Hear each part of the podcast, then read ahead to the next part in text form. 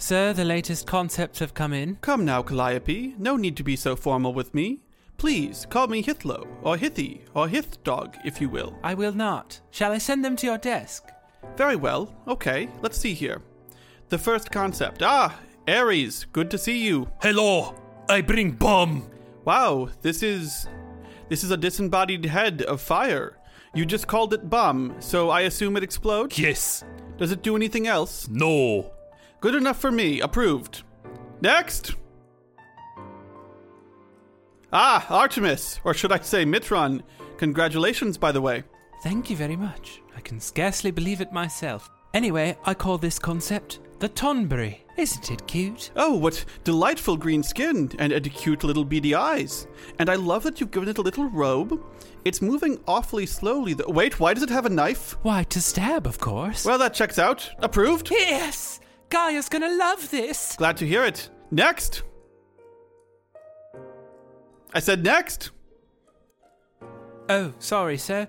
The next concept submitter said he had urgent business to take care of, but he left you this note. Well, all right, this will just have to do. It's from Poseidon, and it just says land shark.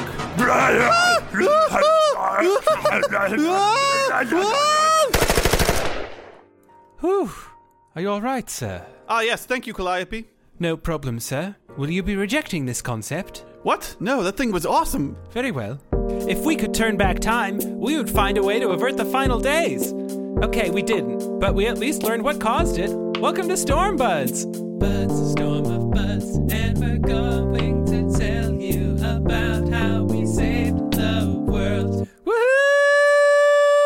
timing on that down. Yeah, yeah. Y'all don't y'all don't even know. Y'all don't even know how how good I am at that intro at this point. After 43 episodes, this is the 43rd episode of Storm Buds, and we are so excited to bring to you all the content you could possibly want about Final Fantasy XIV Endwalker for the time being. I am your host of Light, Jerome Barbatsis, and I am joined by my co-host of Light, Alexander Hambrock. Say hello. So we finally know what Endwalker is about. we sure we sure know what the conflict is in Endwalker. It's it's not what I expected. Although I I had several guesses along the way that we'll get into, but uh, this episode is the episode is the fourth chapter of uh of Endwalker, so to speak, where we turn back the clock to Elpis, the time of the ancients, in a distant outpost, and we learn about the first incarnation of Fandaniel, of the Fandaniel that we know, and Hermes, and and his role in the whole thing. And uh, it's meet well, it's a- Meteion? Meteion, yeah. Well, it, we'll get to the more specifics, but first, of course, as always, I kind of want to know. You know, let's let's bring everyone in. Let's have a little casual chat about some of the side quests we've done this week. I'll start. I was going to ask if you start this week. I'll start. what do you got? I, uh, as you are all probably aware, I have been making a more of a return to streaming, and one of the games I want to talk about is very popular on Twitch.tv. Um, my channel is twitch.tv slash Jerome House. Just saying, just saying. Um, You know, slip it in there. Just you know, make sure they know. Um, I've been playing a game called Lethal Company. Yeah, you said that you played this with some friends. You said it was this with fun. some friends. Very fun. It's a jump scare factory. It's like a, a procedurally generated roguelike first person dungeon crawler. But instead of like having any sort of way of fighting back, you're just like kind of scouring for loot. There's a little bit of ways to fight back. Uh, Is it like a horror ways. game or like? It's- yeah, it is, but it's also really funny because you're just like terrified, and then it's just immediate laughter every, after every time, and then you know you're when you're dead, you're just like in dead chat watching all your friends, just be like, well, and then you get to laugh at their foibles. So it's probably all. I mean, it's all over Twitch, all over probably social media right now. It's all the rage. Comedy and horror, two sides of the same coin. Who could have predicted? Who could have predicted? Um, no, it's a really. It seems to be a very successful game, and they're constantly adding content. And I can't wait to continue streaming it.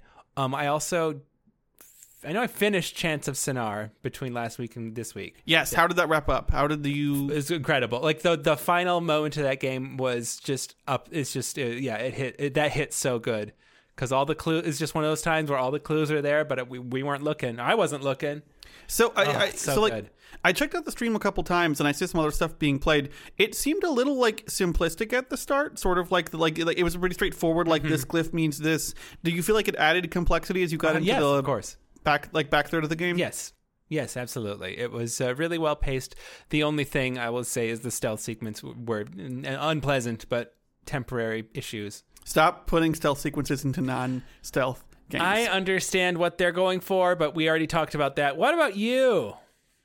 okay, my side quest this week Whoa. is You uh, you rolled your eyes so hard. What happened? the Doctor Who specials that Oh. aired over the last like like they in order to kind of like make a clean break with the last few seasons of Doctor Who, which were not very good. Hmm. Apologize to Jodie Whittaker. I think she was doing a good job with the, with the best job she could, but she had just dog shit script after dog shit script, and the Holy show kind of fell off a cliff. Wow. And so finally they were like, you know what? We're coming back and we're bringing Russell T Davies back. Oh. And he's uh, going to lead the whole thing again. And you know what? We're going to do three special episodes. And you know who's coming back for the three special episodes? David Tennant Mm-hmm. and Catherine Tate. Okay. And you, uh, you know what? I was like, God damn it, that is an almost obscene level of fan service, but it's aimed directly at me, so I have to check it out. Okay. And I'm angry because it works. I was thoroughly entertained and had a really good time. And now I'm like, am I going to watch Doctor Who again? Am I really going to watch Doctor Who again? Fuck, I might. I might. I might watch Doctor Who again. Oh, we got some. Well, we got some Whovians. Well, be sure to start a Doctor Who thread in our Stormbuds Discord. We have our books, movies, TV channel. You can find the link in the description. In It's- the link pop. It's it's just I I, I would watch Actually, do it this time. I would watch those two actors do literally anything for as many seasons of television as I wanted to. Okay. We only got three specials, but the the new the new guy uh, Nakuti, he also promises to be the most flamboyantly queer incarnation of the Doctor ever. So that should Uh-oh. be fun. Sexual. Yeah, let's see what goes on with that. Let's see indeed.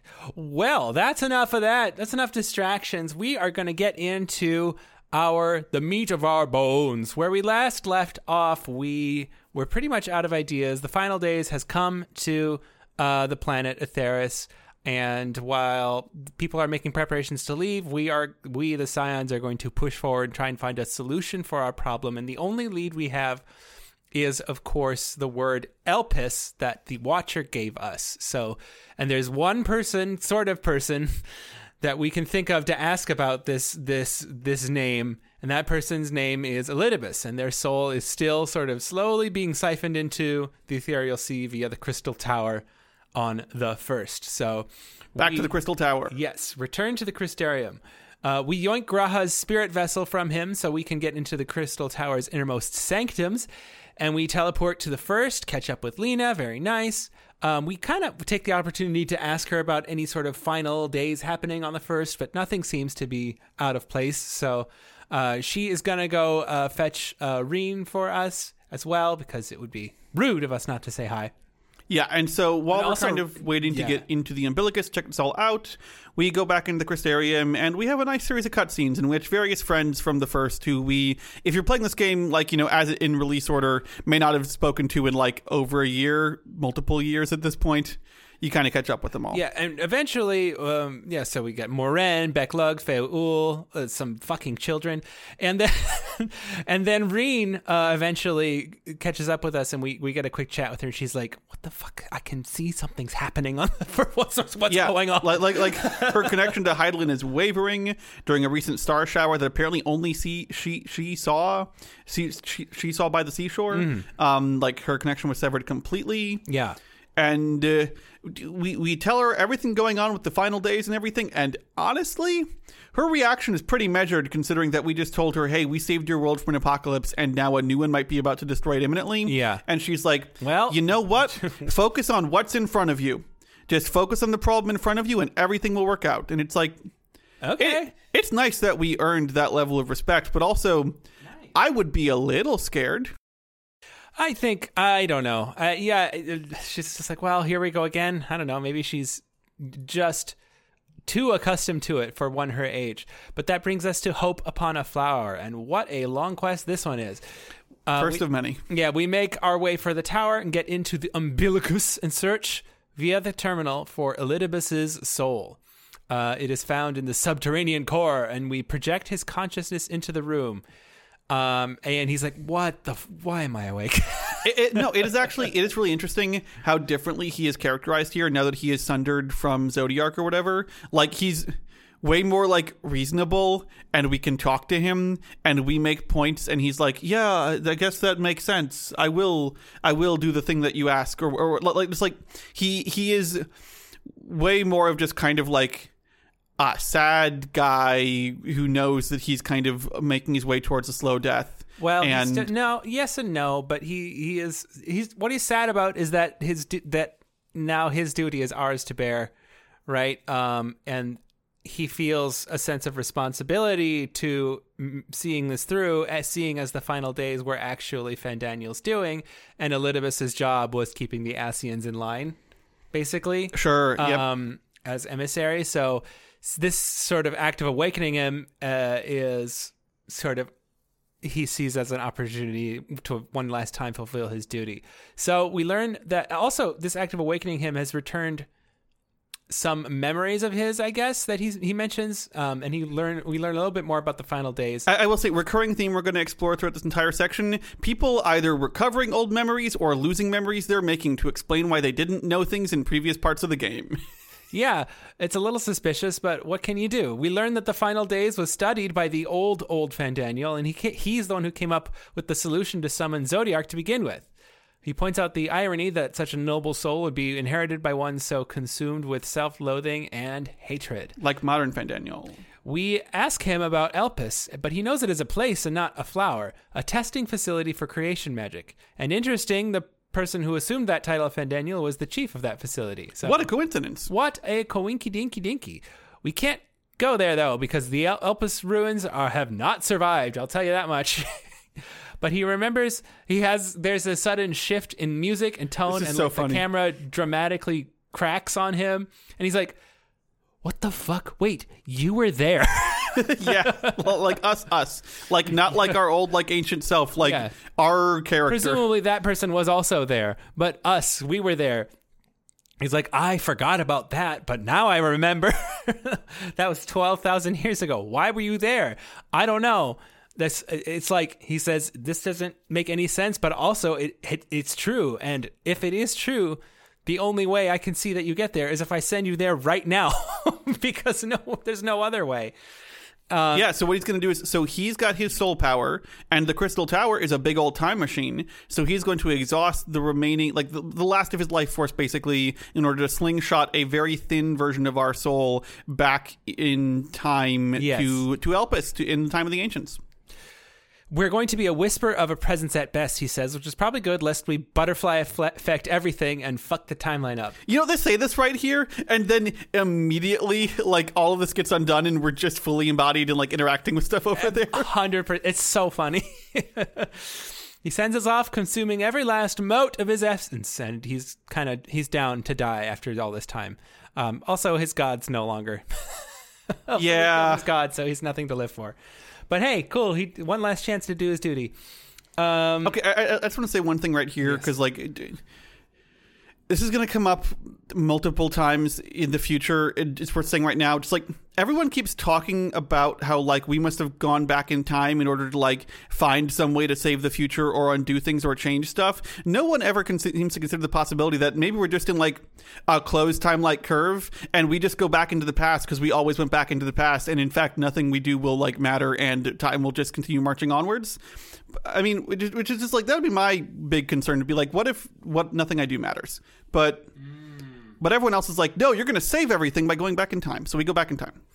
Yeah, yeah, yeah. Um, and I will say that the it, the, the time travel can be. I mean, maybe we could talk about this at the at the end, but I think that this game has done a pretty good job of setting up the possibility of time travel and has the experience in talking about it, especially with the Alexander raid. Sure, yeah, yeah. Um, so we know that it's this isn't something that's like, and also with just all of Shadowbringers, but this isn't this this isn't something that is uh, completely out of place in a weird like one one off Star Trek episode where they go to warp ten and turn into slug S- people. salamander yeah to- no no to- it's not that but like the alexander stuff was playing around with the idea of like what if the whole thing is actually kind of predetermined from the start and you Yeah. just have to execute on the motions in order to make it happen I, I, this is not the first resonance i'm going to feel with the alexander stuff here though Well, like the stuff Uh-huh. later on also where like it feels like they're drawing in some of those ideas again Absolutely. Um, okay, so we arrive in this massive Art Deco building in Miami, I guess. I don't know. As a transparent, tiny version of ourselves, and the people here are not at all reacting to our presence. We try to touch a bunch of stuff, and nothing seems to work, so we're just sort of trapped, and we don't really know how the fuck we're going to get back. i did not know the ancients were just people they have Oh, like yes, this is the first time we've actually seen the ancients as more than a shade or a husk of uh, something with a mask on. like they have like hair and eyeballs and stuff Yeah. I don't know. In my head, I kind of thought they were just like, like grays, like aliens, maybe, or like Oh. something like totally like their like like like their shades look like. I didn't realize they were just us but bigger.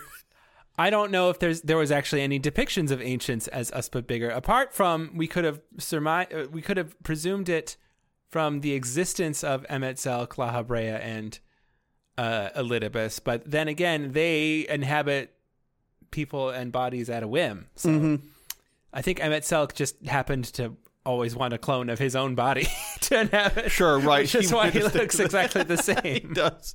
He does. Oh my god. Uh, anyway, uh, so uh, before long, two handsome gentlemen uh, teleport into the building, and we kind of perk our ears up.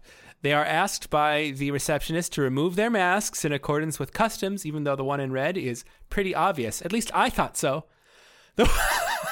I mistook the red mask. Okay. The one with the steely golden eyes looks over directly at us suspiciously, and the pink haired side ponytail also acknowledges our presence in a bit. Uh, the stern one, the steely golden eyes, seems a bit ignorant. Uh, so this the the, the pink haired one says something, you know, along the lines of, "You know that's there, right?" Yeah, like they can they can see us. They, can, can see, see our us. little shade, and they're like, And- "What is yeah, going on?" And, and of course, one of them, they're doing this whole Statler and Waldorf bit where one's playing dumb on purpose, but he's like, oh, then the other one goes, oh, come on. oh, Yeah, basically. Uh, but what the most important thing is they say there's something wispy and weird here, and it's the same. The soul is the same color as Azem, and Emet-Selch says, "Hell no." I don't want anything to do with No, that guy. Please, come on. We're here on He's official. such a business. We weirdo. Cannot no. but uh, eventually, uh, sort of guilts him into it. Hythlodaeus is kind of that person that like will do favors only as currency, not actually as favors. it's kind of like it's like Yeah, that happens a few times here. Cleaning your house just to like get things out of you later. But Emet-Selch is like fine, so he, he Emet-Selch ends up giving us a bit of ether. Well, I mean, we figure out um, it's Emet-Selch, basically. They- Mm-hmm. yeah, is and- before they introduce us to him. But us. like he immediately pumps a bunch of ether into us so that we can grow bigger and also have a physical body. Yeah, yeah, yeah. Um, and if, if you're a Lalafell, he's like, couldn't you made it a little bigger? And if you're a Roegadyn, he's like, Jesus Christ. oh man, I would. but if you're not one of those two, he's just like, oh, okay, that looks good. My God, how short are the Lalafell compared to them when they're I like mean, in tiny like they're- ghost they're- form? They're, oh Like- yeah, for sure. Very small, I'm sure. Six inches tall. Um, they introduce themselves, and uh, they uh, Hythlodaeus offers to uh, have us tag along. As we're like, "Hey, we're here to see Hermes," and he's like, "Hey, cool, we're, we're all to see Hermes. Come along with us." And Emet-Selch says, "This is we're here. on What are we doing? government." Why? what? Like like this random fucking ghost rando? shade with the color of the soul of Azem is just here, and we're bringing it with us to uh, on our this. official business. This I- is a I- bad I- idea. I'm kind of with Emet-Selch on this one. What are we? Do- what are they doing? Well, that's what they're doing. They open the door, and we are introduced to the lush gardens of the test center of Elpis. It cuts also away to a brief vision of that dang dog and a woman in white, and also some axolotls with a man named Hermes and Twitter.com, the mascot. yes. Hythlodaeus gives us a rundown on how creation magic works and how the approval system is, yada yada. But Yeah, it's, it's, it's just like he's treating us like a tourist. He's like, Yeah. and over here is the Grand Fountain or something like that. It- it's just like, okay, I mean, yeah, we've never been here, I guess. I appreciate you being so accommodating. Okay, so um, whatever. We go. We need a robe so we can. Bl- this is this bit's weird. we need a robe so we can blend in. So we go track down some fabric, and then we find the fabric by killing some butterflies. But then we don't need to wear the robe at all. So who? Uh, You don't. Ha- it's just for you. So Okay. you can have the ancient's robe. I the first time I did, I did wear the robe, but I dyed it hot pink. I Okay. was a fun little put the leopard print up on the shoulders, Yeah. no, I can't. I can't do that. Not until Dawn Trail when they add two dye channels to the gear, and then then they also add leopard print dye. Maybe Fuck, that'd be so good. Anyway, so a bit more ancient lore we get here. People normally keep their cowls up and wear masks because that's just good manners. But here, people keep their cowls down because they're all the danger. You need to be- have your peripheral vision, Uh-huh. and some folks leave their masks off so that you can tell who they are. Um, Yeah. we go searching for Hermes, which we do the long way because Emet-Selch and Hythlodaeus don't want to cheat by just seeing his etheric signature. Um, turns out we find him really easily, and he's also uh, playing with the axolotl in the pond, accompanied by a young blue haired girl with wings coming out of her head and talons on her feet who attempts to talk to us what appears to be telepathically. And my first thought is like, what is this like some Dr. Moreau shit? Like, what is going on here? she's a creation. She is. She she immediately kind of skeeves me out. I don't know if that's the, if that's the intended reaction. I don't. Kind of skeeved out first time too. I was like, I don't know. I, designing people always makes me feel weird. Yeah. Uh, is very uncertain about this as well. Her ether is weirdly dangerously thin, and she hasn't been she hasn't gone through the proper channels. And she's the pet project of Hermes, not ready for approval. And Hythlo says, "Well, okay, I guess. I don't know." Uh, uh, should be to be clear, she looks like a twelve year old girl. Like she looks like a actual child. Yeah, I don't know. This is, I, I guess that's fine. We're in the test grounds, sort of, but I don't know. This this does sort of seem like a, a, little bit of an abuse of power.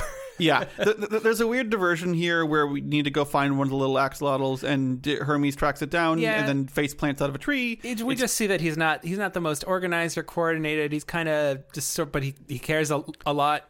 It a doesn't lot. make me wonder, like, how does he have this job? He's very good at it, I guess. He's very good at um, designing things. He understands the laws of nature. He understands how things are supposed to be, and he also never gives up on creations. Right? Okay. He try, he tests things very thoroughly. he is a good man and thorough. Ponder, warrant, cherish, welcome, and lives a part of the next group of quests. Um, so Emet-Selch wants to actually have the meeting with Hermes, which Mm-hmm. we're not invited to until Hermes is like, "Nah, let them in." Meteion Because- takes Meteion really likes us. Meteion likes me. Me- Meteion's the name of the blue-haired girl. Yeah. And um, she likes us, so Hermes likes us. So we all get to go inside uh, to hang out during this meeting, which is when Emet-Selch delivers the news that Hermes' mentor and friend, the current Fandaniel, intends to step down and has named Hermes as his successor. And Emet-Selch is here to basically evaluate if that's like a good idea and to find out if Hermes is even interested in the in the offer. Which, to be fair, Hermes is not thrilled about this. It, it is a great honor, but also the thing is that like when you step down from a high office, apparently that also marks your death. Like what you what you're supposed to do when you step down from the office is then return your soul to the great etheric sea to become part of the wheel again. And he's like, I don't feel great about how when people leave their offices they die. Yeah, maybe that's why there's so many senators still in the fucking in the fucking Congress. I think that's what they think is going to happen. When, they, Um, when they retire, then they're gonna. Um, common wisdom among the ancients is that in man's finite time, it is best spent making it a better place, and when he fulfills that duty, he is to leave it behind. Um, explains that it's a privilege and a beautiful departure, and they kind of do this in a way that's really uh, a little bit, to me, honestly, patronizing, right? And though Emet-Selch chimes in and says, actually, I think Emet-Selch says this whole thing, but whatever. He chimes in and says, although a few chosen have, a few have chosen to eschew custom, and you can tell that he is trying his best to be polite about He's like that. through gritted teeth. He's like, although a few of them have. So it's very much a society where you're expected to conform to the rules, conform to the fashion, not really do a, whole lot, be be think differently or do anything differently like that. And that comes that includes dying when you leave office. Yeah, we're getting a lot of complications to Emet-Selch's beloved sort of paradise here. And Hermit Hermes, Hermit, true, but Hermes pipes up in a way. He says, "Yeah, I'm not fucking new here. like I have, like I, I, I'm an adult person. Why aren't you seeing my point of view? There's like, if you like, there's always more to be done. And what's the like? You can always just do more. What's the point of choosing to end it all when you're like that? That seems like the wrong. I don't know. Just that's that that fucks with me. I don't, I don't love it.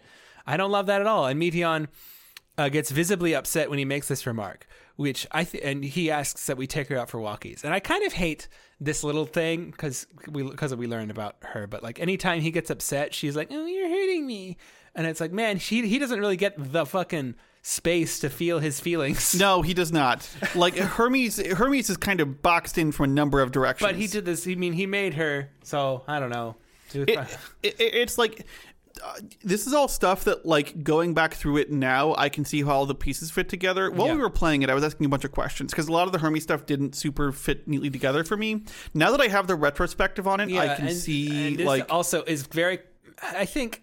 I think it's communicated that this isn't really necessarily the best society to talk about mental health issues. Mm-hmm. Um, because again, because if you're thinking or feeling differently, and if you think that you are not grateful for the, th- you like you, you might be seen as not being grateful for the things you have just because you are struggling. we live in, paradise, paradise. How aren't you you- happy to live in paradise Yeah. are you saying something is wrong in paradise everything is great Yeah, yeah, yeah. Um, so she tells us that Hermes gets sad when he thinks about death, and uh, yeah, I'm on his side here personally. Also, I think that's actually reasonable for for me as a person that's not immortal. Okay, Outside with Meteion, though, um, we take her out for some fresh air to help her calm down.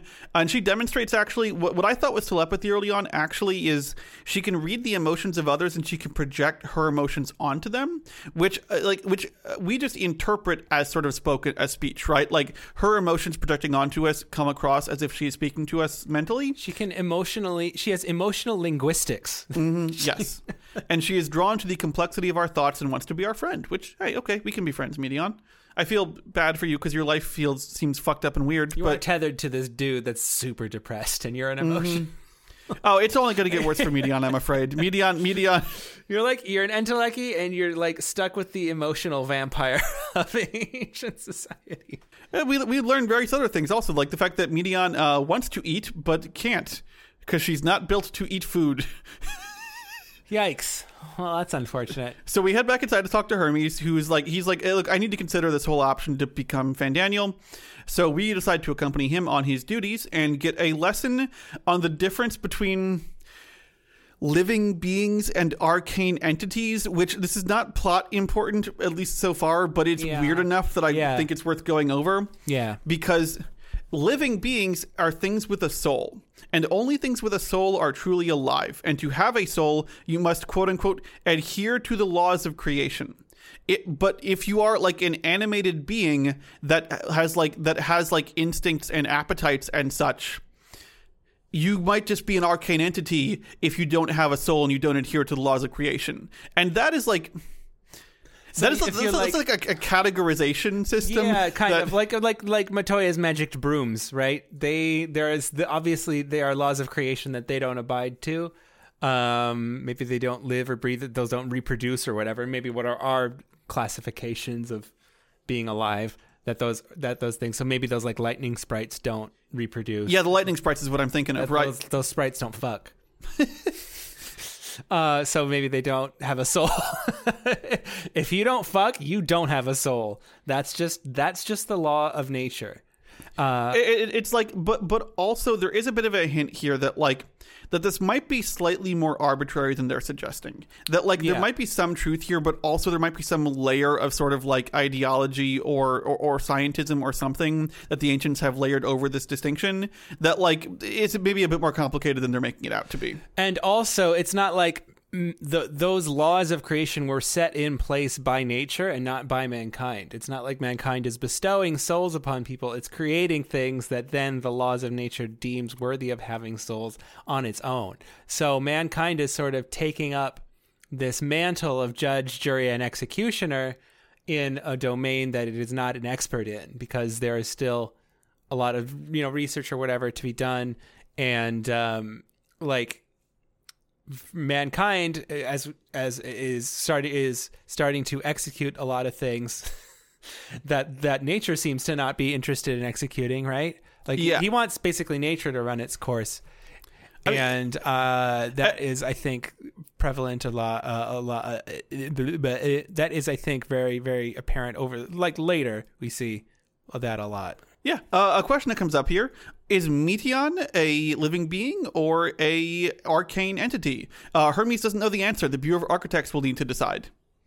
But um, Hermes cares for her I think though. that's said a little. I think that's said a little tongue in cheek. I think she is a living being, um, but um, he's not necessarily allowed to say as much because she's not been sent for approval. Well, mm, but see, I, I think it gets messy there because she's very etherically thin. But if the soul is made of ether, does she does she have a soul?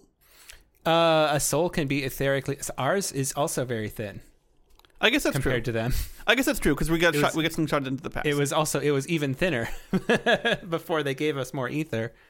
Um. So, point being that we go, we go, we go meet the first big gobbo boy.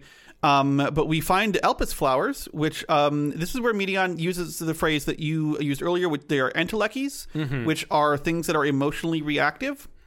Um, Hythlodaeus finds all this very interesting uh, because he's never heard of emotional energy before, and Meteion um, and uh, Emet-Selch just finds this preposterous because, like, you know, um, how could there be anything he doesn't know about? And Hermes is like, no, of course, it's Dynamis. Dynamis is the energy um, of emotional power, and it's much weaker than ether. But and this is this is where I first started leaning forward and was like, what is going on here? Because although it is much weaker than ether, it represents the majority of the energy out in the cosmos. What is it, Possi- 60% of all. Like Sixty. It was a specific number, and that's the same. It it is the same number of uh, that is used uh, when we estimate dark matter versus real matter. So Knowing where this goes makes all of this so weird. yeah. Uh, Hermes also has an idea. He's like, "Hey, what if Meteion could traverse it?" And I was like, "Oh, maybe we're going to send Meteion out into space, and she'll and she'll see something." being able That to would be interesting. harness an energy that is emotional and actually you know like maybe like uh like princess peach and super mario brothers have a healing spell called group hug you know like that's what she does in uh, in super mario rpg she goes i shall cast therapy on you if the new caster class is a therapist that'd be really good. Come on Dawntrail. Everyone sit in a circle. oh no group therapy. Um okay. So anyway the um I, I make a note here that with that with that sort of imagine what we could do with it he starts to sound a little bit like oppenheimer. A little bit. which i think is concerning. Um hopefully he doesn't make uh, some sort of emotional atomic bomb or anything like that that would suck that's why her ether is so thin though Yeah, because like because if she had thick ether, she couldn't like be made of dynamis. It is basically. repellent yeah ether is repellent to dynamis uh, I immediately clocked that this is why the final days are happening in spots Yes. where the ether is thin. They like drag this out as a reveal way later. I'm like, oh, of course, that's what's going on. Yep. Yeah, that's good. Good clock. Um, that brings us to um, their greatest contribution or ether to and ether to ether.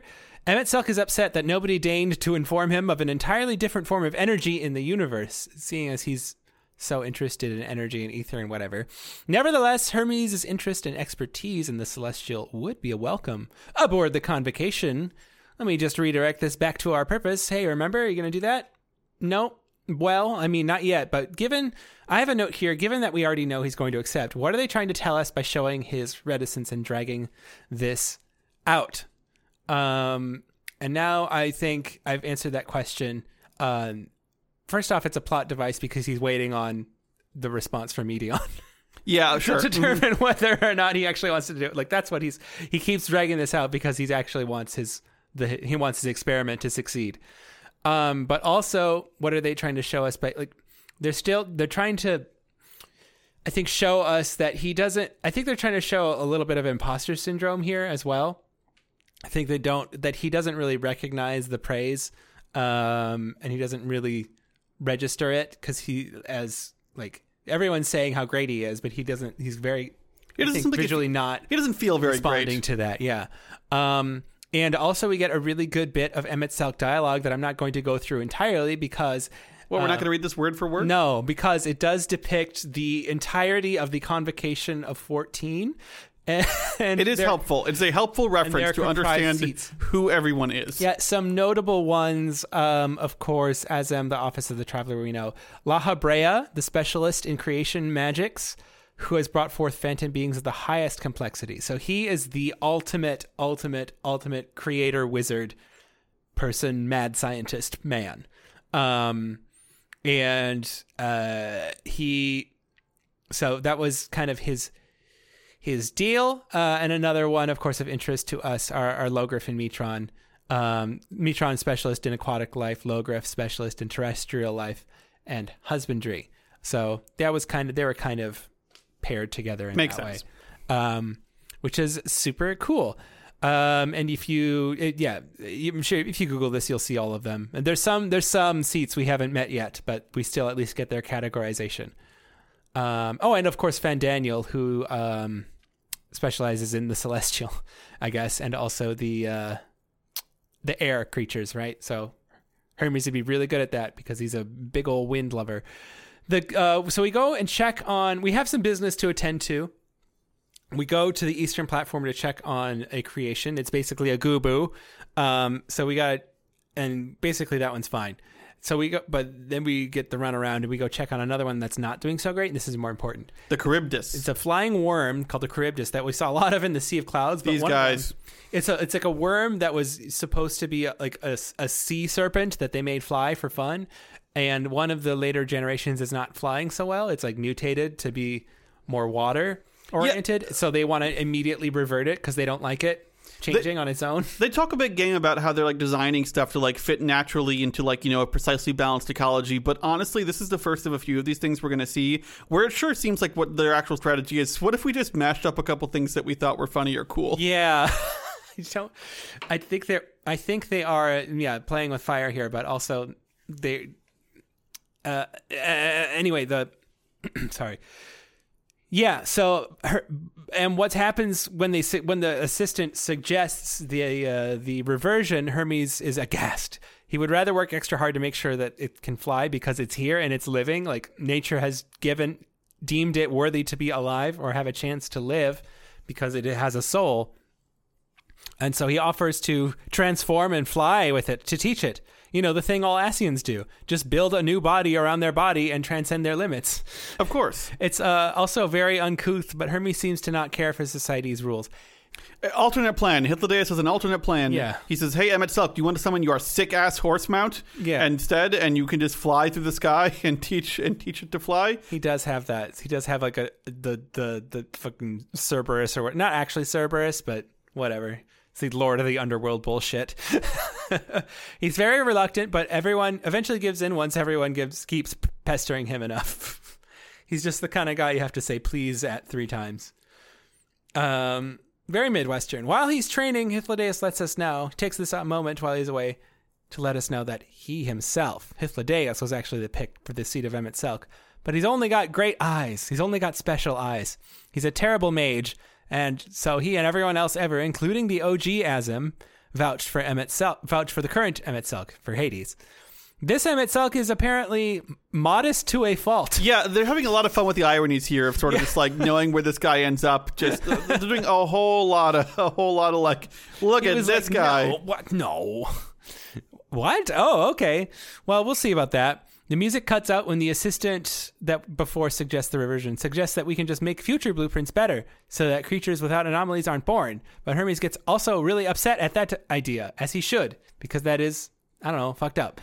I, I mean, it, it it is fucked up, and I agree with you. And also, Hermes, my man, what do you think you've been doing here this whole time? Like the whole project. I think is, he thinks that he's more of a, a custodian or steward and just like a researcher and like wants to observe things as they happen and test and um you know and, and test things thoroughly and prevent as many deaths as possible or as many deaths. Like I think he's he's doing I think he understands what he's supposed to be doing here. And I think he's was passionate for this position because he felt that he could do it better. You know what I mean? He's still like in a position of power in this institution, but he's not in like the ultimate position of power, and he's not in control of society. Um, and so while he does have authority over most things, um, he's not necessarily like this sort of a dictator, dictatorial, authoritarian figure who doesn't under who doesn't let people make these decisions on their own. I guess. Yeah, uh, uh, well, and it's like, and it's like it's an interesting recurring theme to come up in this expansion between this and the um the Senate back in um Sharlayan, the Sharlayan Forum. Like we've got a couple different instances now of this the story taking a pretty dim view towards like scientific management like I, I used the term technocratic before but this idea Yeah. of like sort of like this institutional scientific power that like makes decisions about life and makes decisions about how life should be organized and what should and shouldn't exist and like it, it's like it's come up multiple times at this point as like a thing you should not do which i think is interesting I think uh, the way I think about it too, as an allegory, think about it like in education. I think, especially at maybe the the secondary level, not necessarily the post secondary, where like at the college level where you don't really care that much. But I remember uh, when I was a, a secondary teacher, um, like failing your students fucking sucks. Even when like the only comfort you get in doing something when you know you have to do it and you try so hard and sometimes they just do and there's like things that get in the way and life just has a different plan for these these, uh, these kids or whatever but like the only solace you get is that like they they kind of know it's coming most of the time. Mm-hmm. but that doesn't make it any better. Um so i kind of I that's how i approach hermes that's how i think hermes is approaching this as well where he's like i really really like i'm really good at my job. I'm really good at creating these things. I'm really good at testing them and giving them as many chances as they can to succeed in life. But and I, but I really don't like. I don't want to. I don't want to fucking fail this kid, even though he did bad on this thing. Like, there's got to be some other way. And there are those teachers that will go the extra way, the extra leg to do it, and there are those teachers that won't. Uh, and Hermes is one of the former. I mean, and this is only going to come to a more acute crisis because that brings us to the the Iacon, The Lycaon. Oh, Ly- sorry, Lycaon. Lowercase. oh, l, I guess. the Lycaon. Yeah. The Lycaons are these other creatures that um were created. They're uh, apparently they're well designed. Like they do what they're supposed to do. The problem is that what they're supposed what they're supposed to do is be incredibly vicious, Yeah. rampaging beasts that kill everything around them. And so, Well, they're meant to right call the population, and they're doing it a little too well. They're not necessarily, and and I think what's weird here is that they are able to establish motive and threat on behalf of the animals, right? And I guess that's what we do sometimes with animal researchers as well. But they they're noticing a pattern with this thing and i think they're noticing that it's just doing things and it's not eating the bodies and it's just doing them at all time it's just rampaging at all times of the day when it, its territory is not at all under threat or it needs new territory or anything like that it's just kind of doing it uh and there's few discernible patterns or, or triggers for it so they're like okay we we need to we we need to revert this this thing and put them all down. Um, and Hermes, is not thrilled about this. Not We- thrilled, we, we covered we, we covered most of what we learned about this, which is basically just that this whole process of killing things that don't meet standards or that are otherwise deemed unsuitable really, really, really bothers him. and here's the here's the last step that he's installed, and of course this is why we're doing all this. Um, they reverted the like maybe it was as a last ditch effort they will revert the memories using something called Kairos, um, just in case these animals are like traumatized or something like that, just in case. Um, and they already performed that test on these things, and it's just in its nature to be uncontrollably vicious. So we have to put it down. And Emet-Selch uh, walks up and is like, Kairos, what the fuck is that? Yeah, we're, we're, you have gonna, a memory wipe device? we're gonna put a pin in the memory wipe device. We've hung the memory wipe device on the wall. Hermes says he hates using it, uh, interestingly enough, and Emet-Selch responds, Pashtarot, the disciplinarian, may wish to have words with you about this. And then the quest ends with the line To man, other beings are just things, to be used and to be controlled, like magic. That's what Hermes told me once. yes, That's from Meteion, right? that's from Meteion. Which, like, again- because obviously he's upset. Which, again, like, very different perspective on this whole. Like, to hear Emet-Selch tell it, like, what the ancients did was just bask in the glory of creation by producing paradise with these ama- amazing creatures that they just would design. And Hermes has a very different perspective on what Is actually all of that Yeah. entails. Um, so that uh, Hermes has to go have a one-on-one with this dude, or I guess a one-on-one, and then have Emet-Selch and Hythlodaeus watch about the execution Uh, Meteion wants no part of this, so we take her away again to. Um, she's like, "What if we go find one of those Elpis flowers to cheer Hermes up?" We, find the Elpis flowers, and uh, we talk about our dark emotions and how the flower reflected that. And Meteion is like, "Wait, you feel dark emotions too? You have to show Hermes because she, like, her perspective is basically that like Hermes appears to be suffering in isolation. Like he has all these negative emotions he doesn't know what to do with, and he doesn't feel like anyone else understands because all the other ancients are weirdos. And so she's like, look, if you show him that you also feel these negative things, it will make him feel less alone. Right. Um, and it's about that time the meeting is over. We go back and get Hermes. He's uh, and Meteion insists we go to look at the flowers, and at her urging, we stare at the flowers and get really upset in our heart, head to make them purple. Hermes symbolically takes off his mask in front of us to kind of bare himself to us and be like, I'm being vulnerable with you right now. And then he reflects on the fact that while he thinks it is good to live for the star and live for a greater purpose, he's still plagued by these doubts about what they do and what his role in it is. Um, Hythlodaeus says, What are you talking about? Death is a beautiful privilege. And um, and Hermes is like, it's only a beautiful privilege for man. Creations that we deem useless, we just kind of discard without another thought after extinguishing them after only a few breaths. So, kind of a double standard here on the whole death thing. Also, one thing he mentions about his doubts is that if he, if he even feels these doubts, and of course that was hinted at with the imposter syndrome, is he even worthy to be in this position of Fandaniel? If he feels doubts about the death, uh, the his, his predecessor stepping down and dying and everything else, right? If he is so dissident to the values of society, why should he be in a position of really, really high power? Hermes, my man, that's how you get in. You get in and then you change the system. Well, maybe you don't. Maybe you got to break it from the You outside. mean evil magistrate, right? What do you do? Do you join the cabinet or do you break it in from the outside, right? Uh, and, and, is- and a thing that they kind of highlight here is that like the Elpis flowers are just kind of white all the time, which does not necessarily reflect like positive emotions exactly. It kind of just seems to reflect this sort of like contentment. Yeah. Like just like all the ancients are like so kind of like self-satisfied with their status quo that the Elpis flowers always just reflect this sort of like white ambivalence, which I thought was actually very cool. yeah, that is cool. Um, okay, so the decision is made after that, and um, it's uh, they're gonna they're gonna put him down. Um, Oh, and- and wait, so- and oh, so- I- no, this gonna is- cut that out. Yeah, there's an important. you s- Go again. Yeah, um, and then Hermes reveals some things that he has been up to to us. Hermes, my man. Hermes, um, he wanted to understand what because he's trying to figure out what drives life and what makes life worth living in general, what could make his life worth living. He wanted to understand what drives the lives on all the other stars out there in the sky, because those all have worlds and people living on them, presumably, and such. So he created beings of pure dynamis to travel the emptiness and go ask for them. And it was Meteion and all of her sisters, because she has lots of sisters, and they've already set out. He's already done this. He has launched all the Meteion out into the sky. Yeah, the media. Hermes, my man, you just launched a bunch of sentient beings into space, and did like my?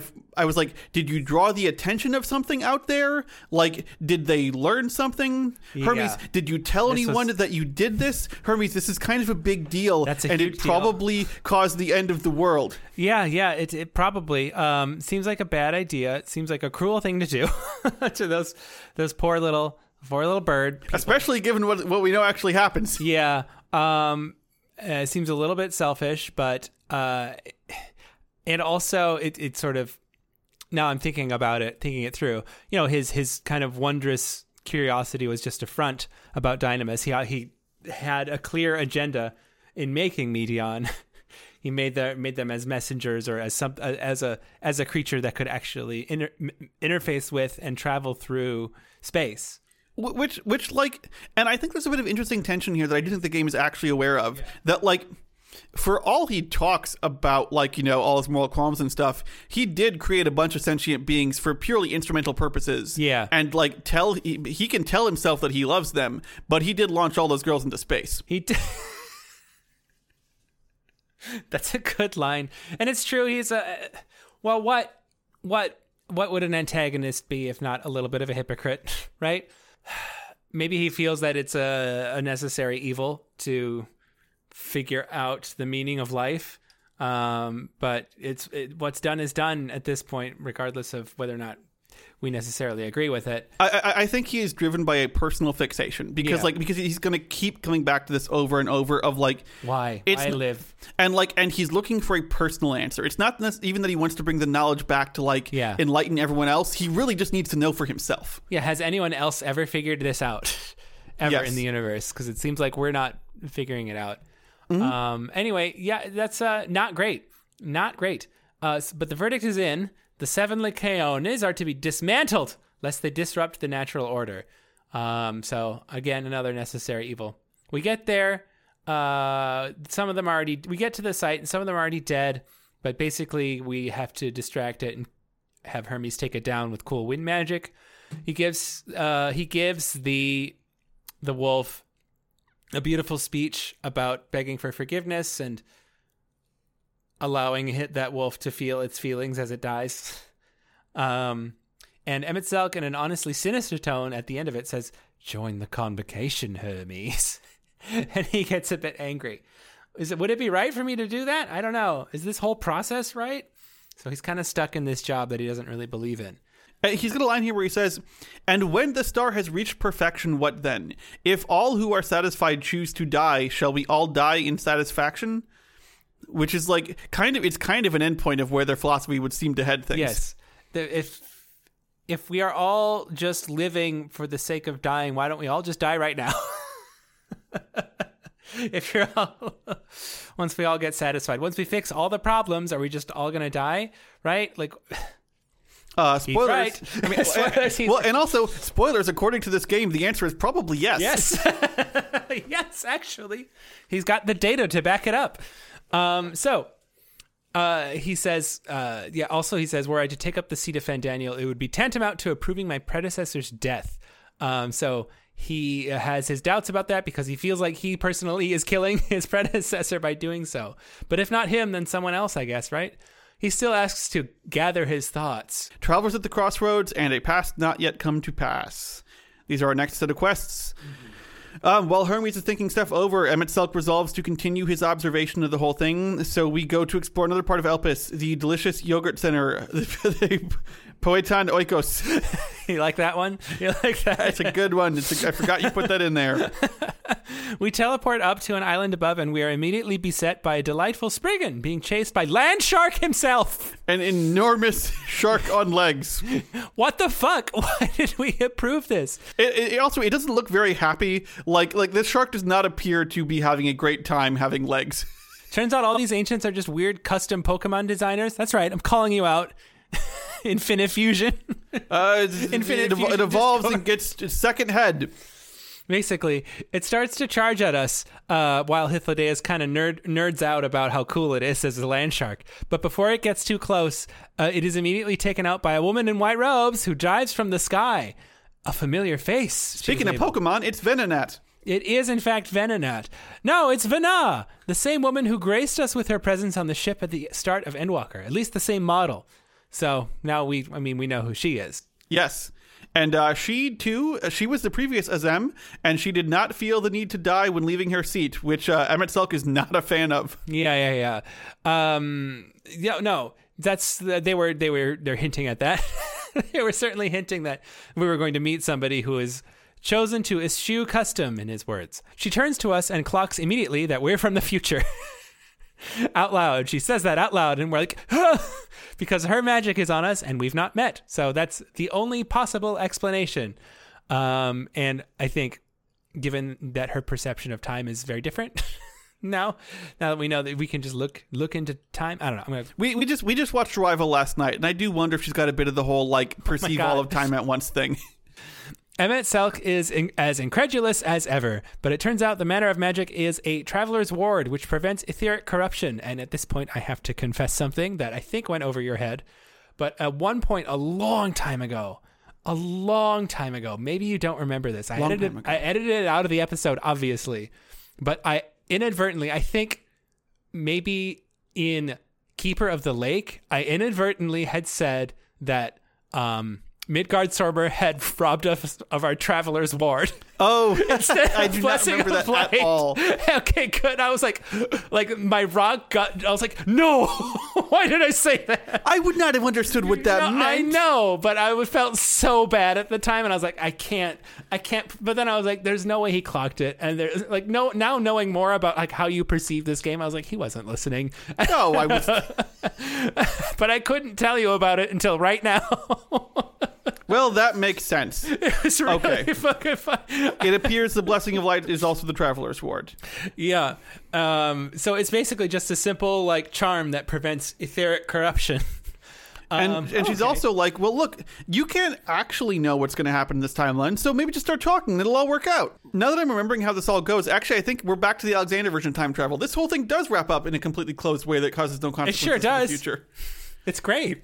It is great. Okay, we don't change it. We don't. We don't change shit. No, Um, but we um she she offers us uh she she offers us a place to talk without prying ears, and um she because they they really want to know what the heck I'm doing here at this point, right? Um, She she's like convincing argument about us being from the future, and we're like, fine, okay. she's got a very kind of casual, chaotic affect that like I was like, oh, it's like is everyone with the title of Azem just li- like a- this? just Are they all just sort of like capital L, Weird capital freaks. T, like this. Basically. Um, so once we get to uh, not her place, but a place that she is renting, I don't know, her Airbnb, um, we have some nice tea uh, and tell everyone about the horrible fate of the star. Tell everyone about the final days, about Zodiark, about Hydaelyn, the sundering, the fighting, the genocide, the Ascians, the megalomaniac who was responsible for the creation of multiple empires on our home planet, and they're all uh, not pleased to varying degrees. Emet-Selch is incredulous. He does not. He's like, I, I will not become that person. What are you talking about? Uh, He- it's a La might become that person. That Yeah. makes more sense. that guy's kind of a nut job. But but me, no. Come on, man. Everyone says how sell, everyone's told you about how humble I am, and it's uh it's it, they, they have in fact done that. Venat doesn't really question the veracity of it. She knows that if it is true, uh, she did something in the future to send us here, and she has no reason to oppose the 14 in the present her present time, right? She has no reason to do that. So she wonders, like, if this is like th- that's her biggest contradiction, and assuming that what you say is true, either the 14's gonna fuck up or I'm gonna fuck up. And also, see. and also, a thing she asked is like, so like, you weren't sent back to a specific time. You were sent back to a specific place. It's kind of a coincidence that you ran into all of us here. Like, Yeah. like you, like really, you were just supposed to go back to Elpis. Yeah. Why here? Why did she not send you to the capital to tell the capital about this thing? Why here? Um so that's that's just really weird. Uh there's just a whole bunch of holes in our story that we have yet to fill in, but listen, you asked us to tell the truth, and we told what we believe the truth. Emet-Selch pops in and says, "Excuse me, what do you mean truth? This is all you guys all. This is all really stupid, right? This guy's not some sort of fucking messiah from the future. I'm not a maniac, and I'm not. I'm not the crazy one here for thinking so. Come on, why are you even entertaining entertaining this? Also, I, I again, I'm not that. I'm not a dick, and I wouldn't just make a weird." Uh, Polly Pocket Amaurot for myself. that would be insulting and terrible. Why would I do that? Why would I invite you to come kill me? also, that's terrible. I mean, when he lays it all out like that, I understand his skepticism. Yes. Unfortunately, it just is the truth. um, he begs us to get the fuck out of his sight, uh, and but instead just leaves on his own. It's like I'll make you get out of my sight by leaving. So, Hythlo sa- and Hythlo chases after him. yeah, we basically we've lost Emet-Selch and Hythlodaeus on our team, but we have gained Venat. So Yeah, uh, she seems really cool. So she's curious. Um, and wh- when you think about it, she's really the one we kind of probably wanted to talk to the most out of all of them, Be- given given that we know, given the irony that we know, we know that she knows everything, but currently she knows nothing. But at some point, she's going to know quite a lot, and she uh, and moving on. We learn uh, she tasks us to ask around for some info about Hermes from the locals. We learn that he loves flying stuff, and he's pretty much a hermit uh, as a person. Doesn't really get out much. Uh, Meteion has also not been subjected to study like the rest of creations, and uh, they don't even know how he's able to create something that can read emotions. Like they don't even know how he did that and and what ways, let alone when he's going to submit that for approval. Like, He's, ki- he's kind of he's kept genius. the he's kept the he's kept the blueprints to himself and uh, not shared them with anyone, and just made this thing that people can't interact with very well. Okay, which brings us to Witness of the Spectacle, which is where we finally tell Venat about Hermes sending Meteion's sisters out into space, and Yeah. Venat is immediately like, I wish you had mentioned this to me earlier.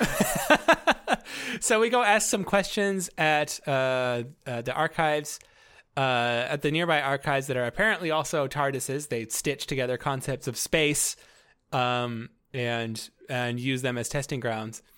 And we learned that not much is known about them. She isn't officially documented. We kind of went over that again.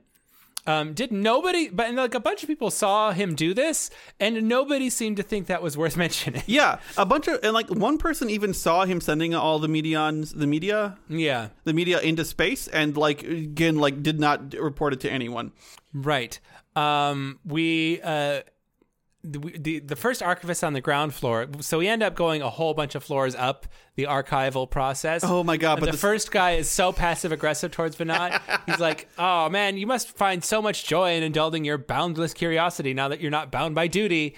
Even though you know, You must regretfully delay your return to the star. yeah, it's you know, it's just weird that you're like still doing this, even though you're not duty bound to do it. You're just kind of like taking up space for the rest of us. But whatever, uh, you know, tis a rest. Uh, No, well and- and then at the end long he- overdue. It Yeah, at the end so well deserved. At the end, he says, "I shall rejoice the day you depart on your final journey." Which, holy shit! Brutal. So they like make living miserable for you if you choose to stay alive after you f- fulfilled what they perceive to be your duty. God, society of passive aggressive assholes. You know, Emet-Selch was right. It is a paradise for him. Yeah. While we wait to talk to um, the the highest, there's a there's a higher up archivist that we're trying to get some some time with, and she's in the middle of a test. And while we're while we wait for her to come out, we talk to Venat on the balconies overlooking the the entirety of of Elpis and Venat just straight up asks us what the future is like, and we tell her everything. Yeah, and then like, and then she in turn tells us of kind of her personal journey to get to this point, which we're not going to recap all of. It's a very good long speech. Yeah, But the long and short of it is that she came to realize that existence is itself miraculous, that reality contains so many improbable things that anything you can imagine is possible. Um, you know, um, and that she sort of like that that like she says specifically that learning this swept aside all preconceptions of what must be true, and she felt a quote presence without immense yet intimate, which sure sounds like the giant emotional energy that fills the cosmos. Yeah. Um, and then she also felt the fragility of all things. And he, and at the very end here, she asks us if our journey has been good and worthwhile so far, and we actually hesitate for a second. We hesitate, and then we get interrupted. Yeah. and it's this little moment of ambiguity that, like, the game f- kind of it, it, it, it a little bit sprinkles of a, these a in. fourth wall break for you. Has it been worth it? Well, or even just the fact like that our, our character would not like enthusiastically immediately like nod, like you know that like that like Take take a moment to think about it. Worth considering. Has this journey really been worth it all? Has it all been good? Right. Um, so, I, and I have a note here that I, bel I I take this. What I get from this is that we get we we get the value of understanding how how future Hydaelyn feels about us because of this. Right. We're not necessarily. She's not necessarily. She wants to learn about what future Hydaelyn wants, but really, the, what's happening is that we end up learning what future Hydaelyn wants through her, and it's really, really, it's really cool how they kind of flip it on its head. Uh, the the head researcher joins us and tells us of the Meteor taking flight to the sky like a shower of shooting stars in reverse. Weird, weird, huh? Yeah. And also, doesn't have a lot more to say. Like we didn't really learn much Okay. more information. He was like, and. I don't know. I'm I'm looking forward to the report on that that experiment that he's c- conducting. It's not my not my problem. I mean, Hermes is the boss. I guess you let the boss get away with whatever he wants. I suppose. Um, so that uh, you know, uh, we Venat then concludes that Hermes himself must have had a hand in the final days, which I don't know. Maybe we told her about the shooting stars. Uh, worthy of his back and the flower upon your return are the next quests.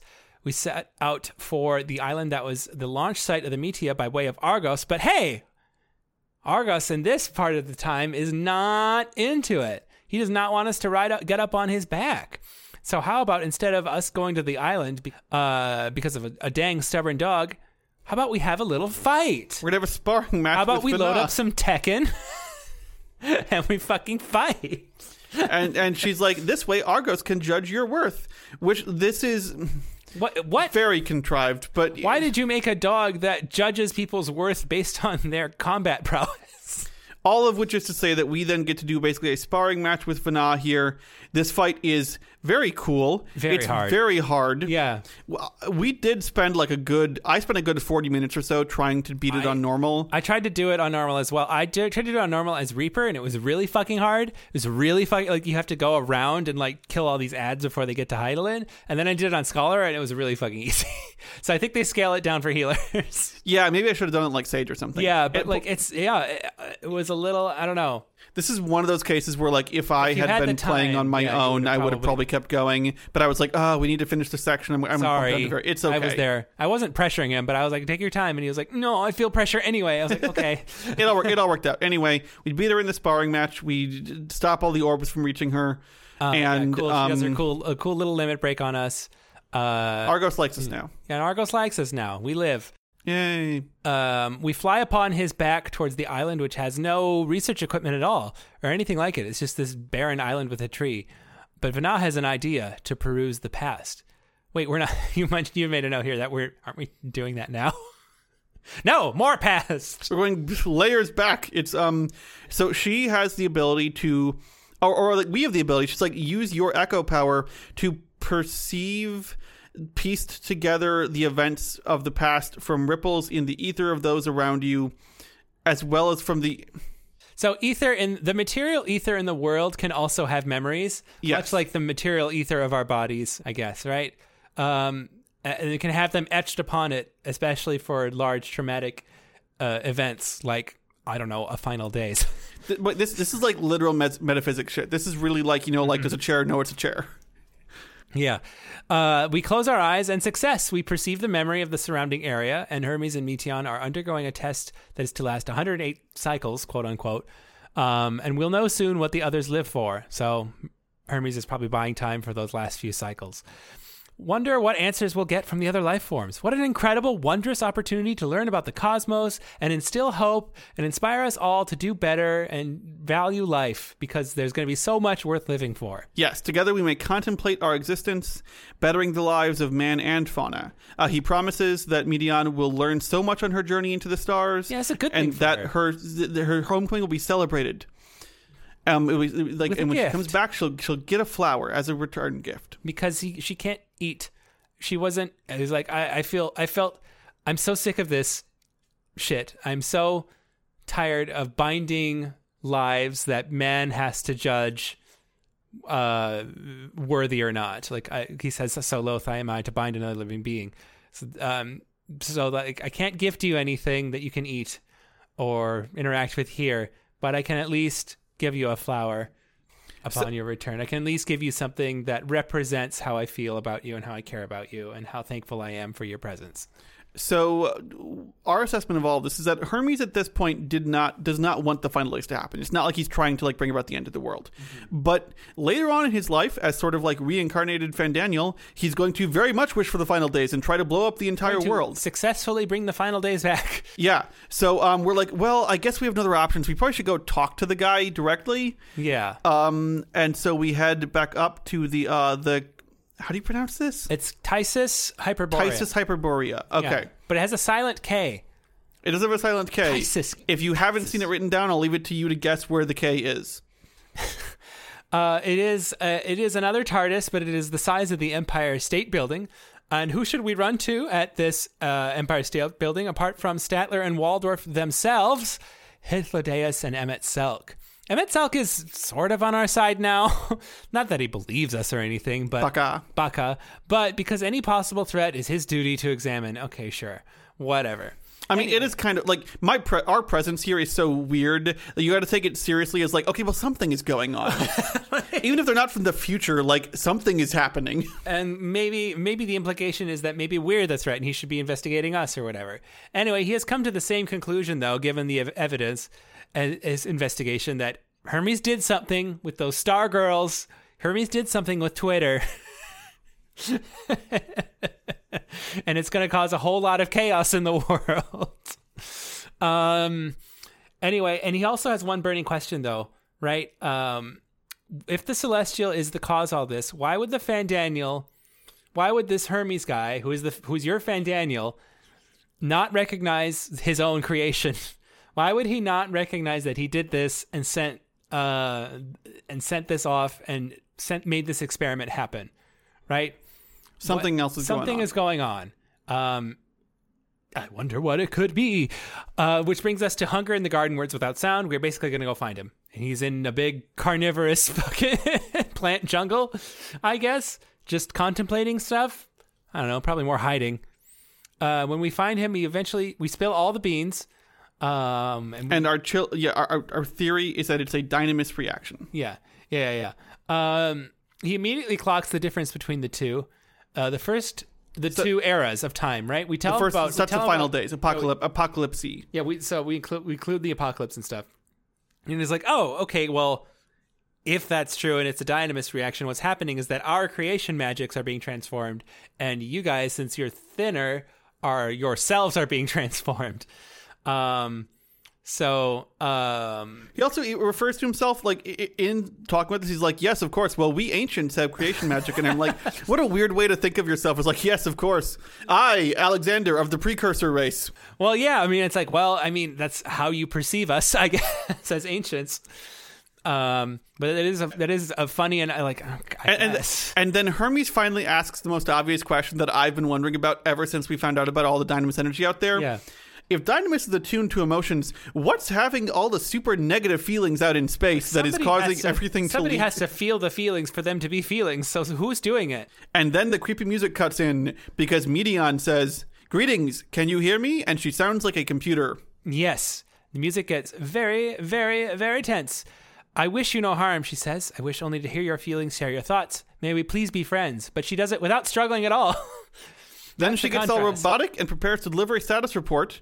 And as she gives her, as she prepares to give the status report, we and we alone are overcome with this horrifying, black, painful impression of like other Meteions crying out in agony and fear, and asking why do things hurt and why is there hate, mm-hmm. and then Meteion just vanishes. yeah, we gotta follow her and follow Stumble to listen. I mean, the goal, the thing is, we can hear her voice still through Dynamis, so we have to scout. She can this hide. for fucking ever. Yeah, she can We're hide her- Skip through it because time. We, we she can hide herself because she can turn invisible because Sure, reasons that don't matter. She's too thin. We spend so much time chasing her down. The very little important happens in that process. we eventually corner her and then she we we force her to give the report um and the report is that everything she's run into she goes civilization by civilization and everyone has fucking died or was about to die or d- maybe was just close to dying and then accelerated into death or something Yes. The Meteions went out into space, and every other star they found out there had succumbed to plague or ice age or like or just pure warfare or, or, bliss or like pure lethargic euphoria that had no reason to live and just ended up dead dying or uh, uh, uh, being, yeah like nasty there was like one that was like this enlightened race just ended up cocooning themselves into the earth and became goo which I thought was pretty gross. Um, so, so it's like, okay, wow, we, we what what the what the fuck did you send her to do? What question did you make her ask? Like she's drawing some conclusions here now about how life isn't worth living. What question did you have her ask? And he says it was a simple question. What did you all live for? What gives your lives meaning? It's a perfectly fine question, right? And Selleck's like, no. What if they're all dead? her then she's gonna have to be alone out in the universe making some questions about herself. Do you know what that feels like, Hermes? Of course you do, because you've been alone for a hundred for all this time, making questions about the life of, you know, like asking the questions about why is life worth living, and as opposed to just living life. Like you've cursed these poor girls into having a singular purpose of ask answering an unanswerable question. Of course, all life is going to die eventually. I mean that, but also like I'm I'm kind of flabbergasted by this reveal because it is like in terms of a narrative turn for this game to take to have it be like yes, and on all the other worlds out there in space, all other civilizations are dead is like it's a real yes, it's a it's a big real morbid sort of. It's a big bite, and we're going to get into it more specifically. I think. Yes, we are, but but, but boy, is Not- it like uh, it's not a this big episode, but it's a will, big move. But we will. I mean, they're gonna they're gonna in retro. I will say in retrospect, it makes sense. yeah, uh, okay, like we'll, we'll get there. Um, you were a little incredulous at this, and I was like, yeah, I guess that is too much to be a coincidence. And now I'm like, why don't I just say like it, this makes sense? Hermes' reaction to this is um quite complicated. He's like, okay, well, if that's what if all they found out there was pain, then we shouldn't just turn away from the pain. he did promise that he was gonna hear her out, no matter what. but also, he wants Medi- so like uh, Emet-Selch and Hythlodaeus are like, uh, we need to take Meteion back to Amaurot isn't good. We should stop the mission, right, Hermes? And Hermes is like, no, I need to hear the full report. And then he transforms himself into a giant. Just totally Anakin's on us. Like, yeah, right, right, Hermes. Right, Hermes. right, Hermes? No, Hermes transforms himself into a giant Poseidon-looking dude, Yeah. ironically, and Yeah, he he kind of I don't know. He's a little bit more compelling than Anakin Skywalker, but still, uh, he does do sort of a heel turn here and uh, values his Meteion, the the the security of his Meteion more than anything else. He transforms in front of us, absconds with Meteion, and t- makes for Ktisis Hyperboreia, and that brings us to our dungeon. Okay, all right, who we got booked this week? So this is gonna this is so exciting. It's a guest we've had on our podcast before. Yeah? But he has since left his previous vocation and gone into, you know, entertainment and podcasting and and recapping. So I'm really Host excited. Valtteri? No, I'm really excited though to bring uh, back to the podcast after a long uh, vacation dungeon recap Lahabrea. Welcome, Lahabrea. Oh, he's hovering in. Oh, he's like four inches off the ground. Yes, hello. It is I, Dungeon Recap Lahabrea. Formerly Best Buy Lahabrea, but now I am Dungeon Recap. It's I it's good good to to- see you again. There's no hard feelings, right? I, why would there be? No. I guess we, I guess I've only killed simulacra. I know you didn't buy my at this point. ideology back in episode 3. I wish you had. I could have made a huge commission, and rent wouldn't have been nearly as hard that month, but here we are. I was gonna say, do we need to pay you? Don't can you manifest whatever you need out of like willpower? Well. I'm getting Rand, aren't I? you, you are getting rand. You are getting rand. I can confirm The paying. created currency is not fiat currency. That's right. Only the government can create currency. yes, and it has to be printed from from other ether. Heaven forbid you engage in counterfeiting. That would be so immoral. That would destabilize the economy in a terrible way. Anyway, we don't have time for this. We must recap the dungeon here, and I've got your notes. It says you are your dungeon is what the fuck? You went to Ktisis Hyperboreia? It was really big inside. Oh, no shit! It's a it's a laboratory. What were you? What do you mean this is a dungeon? What are you talking about? This is just a laboratory, not a dungeon. It had like nine different I was biomes. expecting a I was expecting a pirate. What did you do to those scientists? I know good people who work in what did you do to this place? Mostly, we just uh, beat up a whole bunch of the creations that were running rampaging in there. You sick son of a bitch, that was a lot of research. God damn it, I'm gonna have to fucking work until next week. Anyway, fine. Whatever. Uh, Walk us through it. Yes, so the first one, the first dungeon you didn't even write the names of the things you killed down, you just said hide and seek bear. It was a bear that plays hide and seek. okay, great. There's like seven of those. It could have been any one of them. The white one. That narrows it down to five. Oh well, I know. I can roughly imagine that it went, it, it created a bunch of snow, hid itself, and you had to follow its hidden footprints. Is that right? We did follow its hidden footprints. Yes. Okay. Great. Great. Cool. The next one is Hail Hydra. Do you know how many hydras there are? This one only has three heads, Do you know how many three-headed hydras there are? and like it stands upright. Okay. Did it breathe fire in sort of a circular way or like a triangular way? Triangular way, more of a triangular okay, way. kind of like okay, great. Well, this one Uh, like a cone attack. Okay, cone attacks. Great, great, great. So you had to observe the the fire out of its head and then go to the safe zone based on which head was not lit up. Is that correct? Yeah, that's what I did. Yes, yes. We do make sure that when we make creations, they all have safe zones. And very obvious I'm tells. saying that out loud now, and it's really weird. Why do we do that? Anyway, uh, the the final boss is Hermes. Why were you fighting Hermes? Oh man, you got to catch up on the previous like hour and change of this podcast. I, I will admit I stopped playing after Heavensward. man, it got a lot better. What? You didn't think my performance was great? Uh, your performance was awesome. Your motivations Yes. were a little hard to, to, to nail down. Son of a bitch. I told the director to give me more screen time. Anyway, Anyway, you sparred with Hermes before. What's what are, what's fighting him like? he does a lot of wind shit and it smells really bad. Nobody talks about how his wind magic smells like ripe beans. What the hell does that guy eat? It's like just hot pockets only and maybe a protein shake once in a while? What the fuck is that guy eating up in He, he does seem to sleep in his to- office. He needs to have a salad once in a while. My God, that man. It's, it's just a bunch of wind attacks and it smells really bad. That's all I'm going to say about fighting Hermes. I don't recommend it. Uh, is there any, any other of my colleagues you murdered or beat up? Whatever? Any more research projects you've completely derailed? No. Okay, I'm going to take you at your word for it and take my rand and take my leave. Goodbye. Okay, well, that was. Uh, thank you so much, Lahabrea. Dungeon recap, Lahabrea. Sorry. He just he just floated straight through the wall. Like uh, he came into the door, but he left through the wall. Yeah, yeah. I'm surprised. I was expecting him to possess me, but you know, I guess he floated in. that was nice of him to not do that. Uh, I'll be sure to give him a good review. Uh, anyway, yeah, he. Uh, so after we uh, down and corner Hermes, for no reason, I just have a lot of phlegm in my throat. I, I wonder why. Wonder why? Emet-Selch attempts to arrest the pair, uh, Hermes and Meteion, but uh, Hermes has better a better idea. He believes he sort of laments, and he believes that we are on the same path as the other civilizations, especially the ones who are, you know, reaching enlightenment, and that we're all gonna we're all just gonna wish death upon ourselves, and that this planet is gonna suck.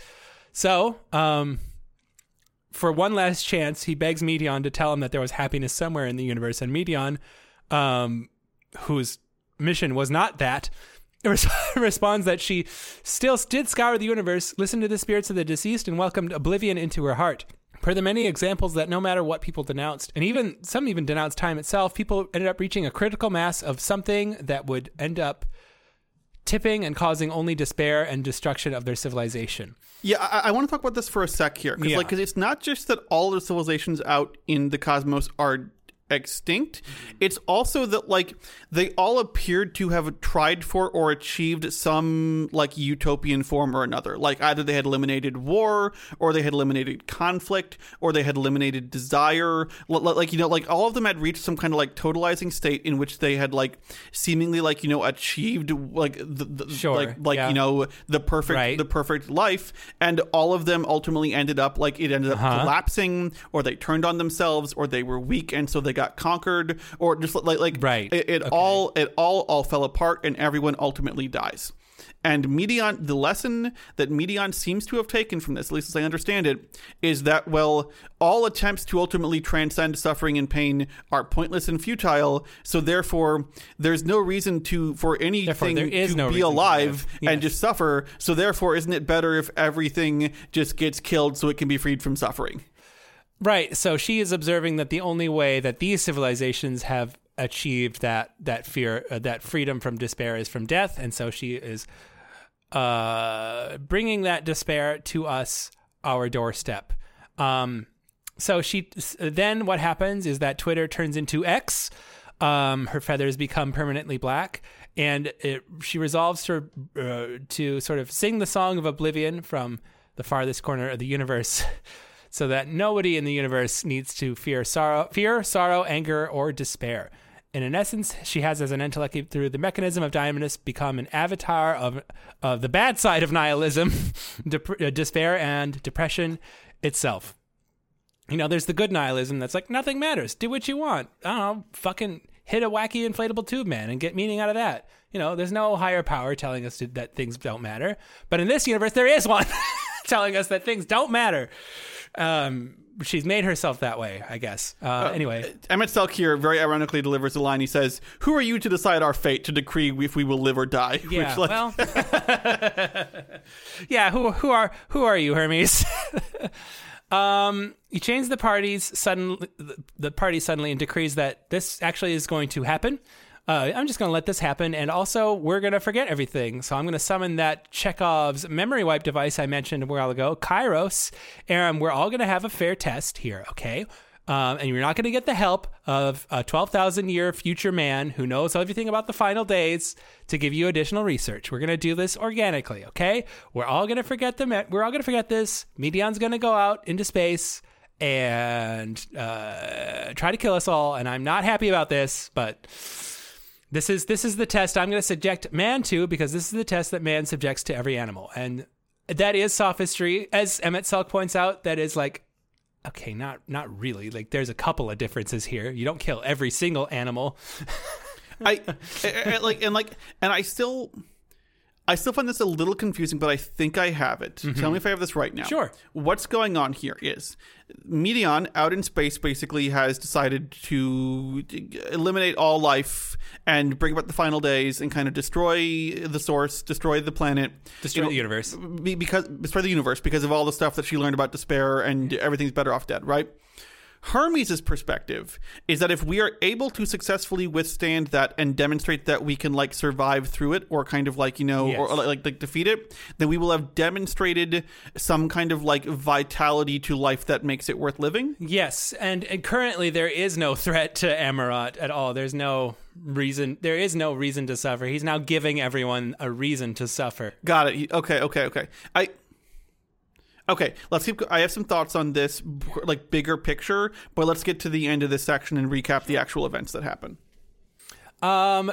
Well, here is where the time loop begins to close in on itself because you know once the test begins, uh, turns out there's a whole there's a there's a confluence of energies in Ktisis and uh through.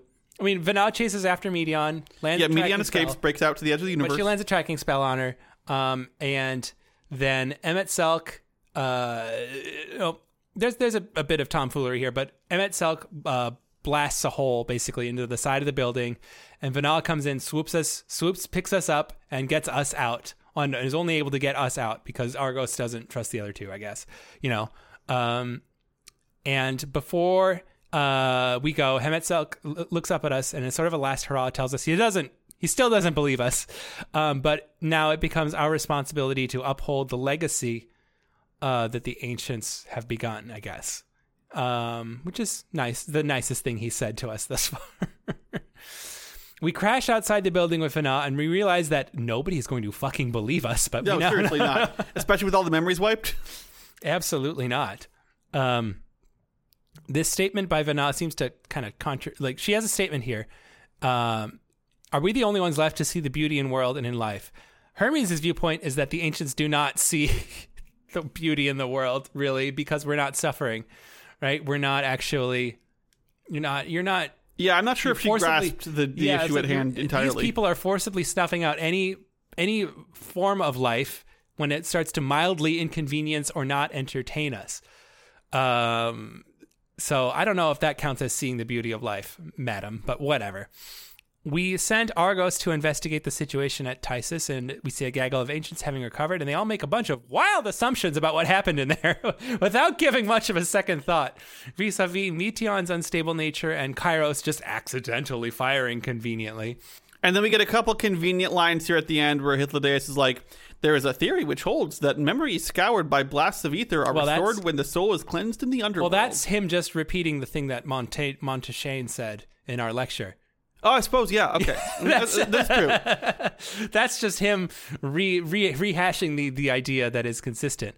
So now, But man, can you imagine Emet-Selch, 12,000 years later, finally hitting the underworld and being like, oh, god damn it. God damn it! Ah, Oh, it did happen. He was right about everything. fuck. Venat says he will that uh, Fandaniel will end up blaming himself, and he will believe that had he never acknowledged his dissatisfaction with the world, that the Metia would not have been bored to suffer and die, and then offer to join the 14 as a welcome distraction. Everything you said is coming into place. And then he will face off against Meteion and come up with the solution to summon Zodiark on kind of all on his own. Well, not really the solution, but come up the means, the the reason that we need to summon a big, a, a big, we need to transform somebody into a giant avatar of darkness to protect ourselves, basically. Thou must live, die, and know. Last quest. Time for us to return, and she bids that we make good use of our knowledge, knowing that the final days are on their way and what caused them and where the source of it is. She still has not given up on preventing the first final days from happening. So she's like, look, we're going to make preparations here. We're not going to tell the general population. We don't need panic in the streets. But, and I also can't work with the 14 because, you know, Hermes is on there now and he could be an issue. Yeah. So she's like going to just try and find some independent ways to see if we can head off this whole thing happening. Uh, spoiler alert, she will not. Not a spoiler. We actually see her not managing to do it immediately. So, No, um, she well, what we know happens right from Anator. She and a bunch of other defector. Well, she she and um a bunch of other uh, her kind of apostles disciples. They they end up summoning Hydaelyn. There's a defector on the convocation. Us, um, who does not summon Hydaelyn, who who is instead sundered.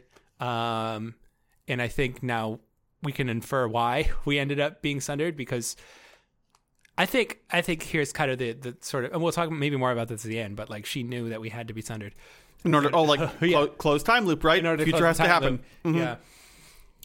Um, Um, it's yes. A thing she says here is that when mankind has found the strength to stand against despair, we shall silence the song of oblivion. And I am very curious what this game's under like depiction of finding strength to stand against despair looks like. Leveling up. Well, uh, it- you joke, but actually, okay. But this is it, though. This is the whole thing. Is that like Now we're level 88. the whole thing is that like f- this is a really really ambitious chunk of stuff to bite off. Like all the stuff with like all the dead civilizations out there and like the like the the existential like you know questions raised by that knowledge about like you know nihilism and purpose and all of it. And and I am just curious how well that is going to translate into a final sequence in which we beat something up with a sword. Like th- there's sort of like like that is that, that is a, a set of questions and conflicts that like I don't magic sword. like the meta conf, conflict and battle as metaphor has gotten them very far in this game so far and i'm i don't know i am personally skeptical of if us Well- beating the shit out of Meteion at the end of all of this is going to feel like hooray we did it we figured out how to hope Are we, do you think we're going to beat them with the sword? Like what? Yeah, I'll, I'll posit a couple questions to you. It's so yeah. What what weapon do you see us? You you just see us beating this this this I- medium with a sword. I, I- I'm being a bit flippant here, Yeah. but like this is going to boil towards some kind of like combat because you have to have a raid at the or not a because you have yeah, to you have have to have at a the end. trial. And, and another thing, like why us and not the ancients, right? Also, sure, hmm Right? Do you know? I mean, do you know? Do you No. have an idea of why us and not the ancients? Okay. no, no idea. Well, I mean, the ancients. What we do see in this cutscene, uh, this is the the sundering cutscene, basically. Mm-hmm. Uh, what we do is that the ancients just immediately fall to despair. They do not. They are willing. The ones that don't fall to despair are the ones willing to give themselves up to Zodiark, and the ones that stay behind are just chicken shit. Yeah, so she's like, I have to now. I have to, you know, close the time loop here. Um, somehow leave. I think there's some story about how she left a gap in it for Emet-Selch to get through. Maybe some, or just like she didn't sunder space or anything, so Emet-Selch was able to get out with a couple of others. Um, but you know, I guess she just knew the time loop. She was just trying to close the time loop, which is convenient at this point. I think there are some of the the holes here in the plot are just sort of closed up by the by way of them inheriting a 10 year old story that they're like, well, we decided that Laha Brea Emet-Selch, uh, Lahabrea was unsundered and a leader, right? We have to make this work. Well, we decided that you know uh, this this whole uh, that that you are doing this and not them, and that you're weaker than these people or whatever mechanically. I don't know. So there's a couple of things, and it, the time loop I think still works, though there are a couple of things that just sort of fits a little bit too neatly. Uh, but what can you do? Uh, so after the sundering happens, after the the cutscene where she wherein she is walking and she is eventually more and more drenched with black liquid that was once blood but was censored to keep the game PG thirteen. Is that true? yes, So was it previously all red? it was all red before. Jesus Christ. Yeah. It's a lot of blood. That's a lot of blood. She's fu- she's killed a lot of people. Um, she made uh, she says basically the biggest thing is that like there's two there's two lines that are great. No more no more shall man have wings to bear him to paradise. Henceforth he shall walk. You'll get out of the car and you will walk the rest of the way there. You brats. Two, uh, two, as a fragmented, imperfect beings, yours is a never ending quest. Your quest to find your purpose, knowing your end is assured. To find the strength to continue when all strength has left you. To find joy even as darkness descends, and amidst deepest despair, light everlasting. Woof. And now we are back. We're transported back into the Crystarium. We can re- we then we recall her words about the conjunction between her time and ours aboard the ship, and we now we know she will honor the promise that she said she said she will help us. So, what the fuck now? Yeah, like it, it hit me at this end point as we go back to report to Krile, and I'm like, okay, we learned all of that. Um, what do we do with any of it? I I don't know. Well, yeah, we we have to. We know who the threat is, and we are going to maybe maybe we'll talk to some minds better suited to sol- solutions than us. How do we get to the edge of the universe, guys? it's gonna be rough. For the next episode, the MSQ is actually pretty short. It's a few amount of quests, so we're gonna fit in a Sharlayan forum. We're gonna start a thread in the Stormbuds Discord, as we always do for Sharlayan forum, that will go up as soon as the episode goes up. Well, maybe a little bit after, because I'm not up at 5 a.m. Central. But um, if you want to join our Discord, you can check the link in our description for the link to the link pop and there you can find all our socials our tiktok and instagram and youtube. Um, and uh, while you're at it you can give us a, a, a rating and a review. We've seen a couple more reviews come in. Thank you guys so so much. We only have spot- word of mouth, like you know, no advertising, none of yeah, that. yeah yeah yeah basically. Tell a friend. tell a tell a friend. If if you're if you got a friend who is going through this and needs a companion podcast and likes a bit of sexual humor Just a tad. We're not that bad. We're we're not vulgar. We're a little vulgar. Last little vulgar. episode, we started off a little vulgar. Sometimes. Just, if you uh, got a, got a friend that you can can trust with your life, tell them about this podcast because you know they won't kill you. Why did I make this our pitch? This is a bad It's, a pitch. compa- it's a not very compelling. It's not very compelling as a pitch. We're we're really happy that you guys have made it with uh, this far with us. Um, and uh, again, we would love to hear from you. Uh, and with that, I leave you until the next episode. So until we meet again, born from buds, Storn, Storn, Storn, Storn, born to buds, Storn to buds. Hmm. Born from buds, storm of buds. We've been the Storm Buds, baby. You know, if this all gets you down, I would go watch the movie Contact. That's kind of kind of an antidote to all of this.